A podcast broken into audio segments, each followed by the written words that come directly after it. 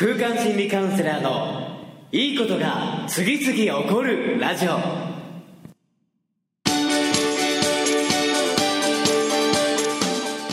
いいことが次々起こりまくっている世界中のリスナーの皆様。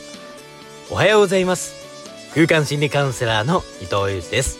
え今日も朝6時から3分33秒でいいことが次々起こるラジオお届けしていきます。え今日のテーマは創造的破壊をする。というテーマでお届けしていきたいと思います。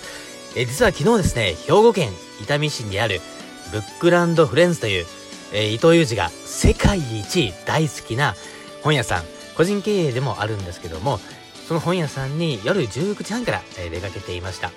えそこで、え声かけをして身近な仲間と共に過ごしていたんですけどもその店長と、えー、想像する、えこのインスピレーションですね。直感的インスピレーションということもテーマにしながら、え Facebook ライブをしていました、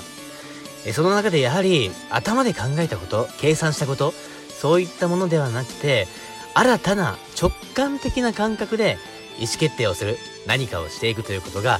非常に大事だというのを実感したのですがえ、僕自身もですね、え、昨日、え、その会場で本屋さんでですね、ドローンを飛ばしてみたり、えさらにはですね、え来られる皆様と一緒にお酒を飲みながら、Facebook ライブをしてみたり、というふうに、え意図的に、えこうせねばとか、ちゃんとやらねばとか、えそういったものを、え一切ね、排除しながらの Facebook ライブをお届けもしていきました。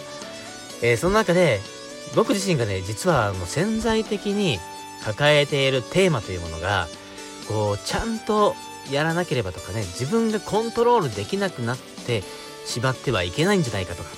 っていうふうに、えー、思い込んでるところがあったのを実は昨日、えー、その回の前にね気づくことがあったんですけども、まあ、あえて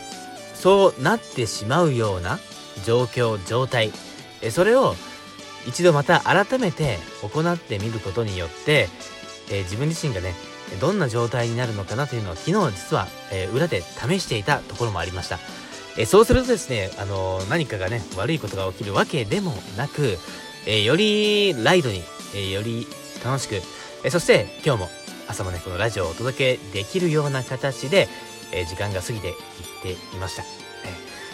こう、自分自身のね、この希望や喜びを、え見出していくこともすごくね、大事な部分ではあるけれども、潜在的に恐れていること、怖いこと、避けたいこと、これらにもね、向き合ってみるということが、やはり内から湧き上がる、より太く、しなやかで、えー、エネルギーに満ちたパワーを自分の内側から出すためにも非常に重要だなと実感したところもありますので、今日はですね、自分自身が恐れているものに向き合う、想像するために自分の、えー、恐れを破壊してみる。これも意識してみると、さらにいいことが次々起こるんじゃないかなと思います。それではまた明日もお会いできることを楽しみにしております。では、いってらっしゃい。